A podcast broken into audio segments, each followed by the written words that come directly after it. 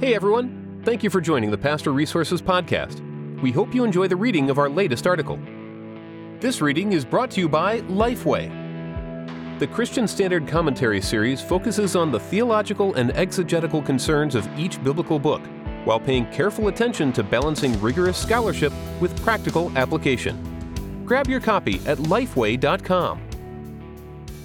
11 Ways to Ensure a God Honoring Legacy by David Sanford. It's no secret, finishing this life with a God honoring legacy isn't automatic and certainly isn't easy. So, in my 20s and 30s, and again in my 40s, I asked a number of older Christians to show me how it's done. Thankfully, they agreed. A few months before his death, best selling author and international consultant Dr. Ted W. Engstrom invited me to spend a day together, just the two of us. His eyesight was gone, but his mind was still sharp. For hours, he told me about the things closest to his heart.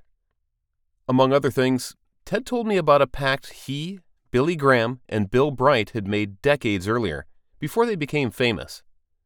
We promised each other that we would finish well, Dr. Engstrom told me, smiling.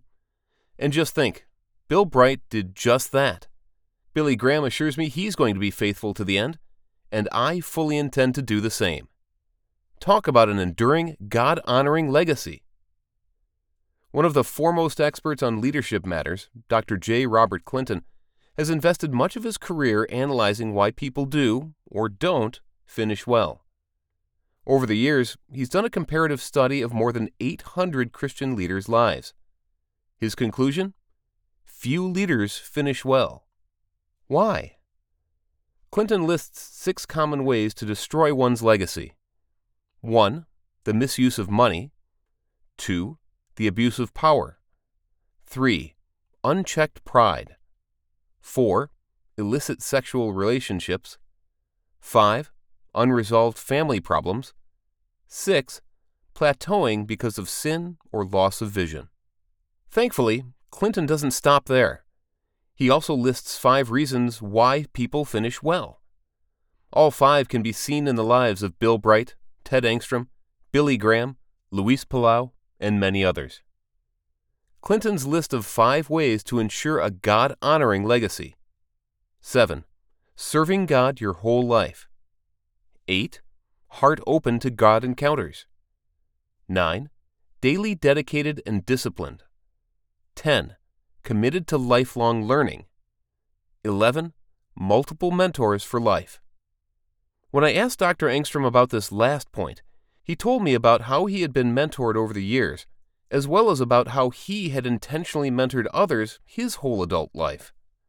Even when he lost his eyesight, he happily continued to meet with others, talk with them by phone, and keep up an incredible amount of correspondence. He didn't stop until shortly before his death.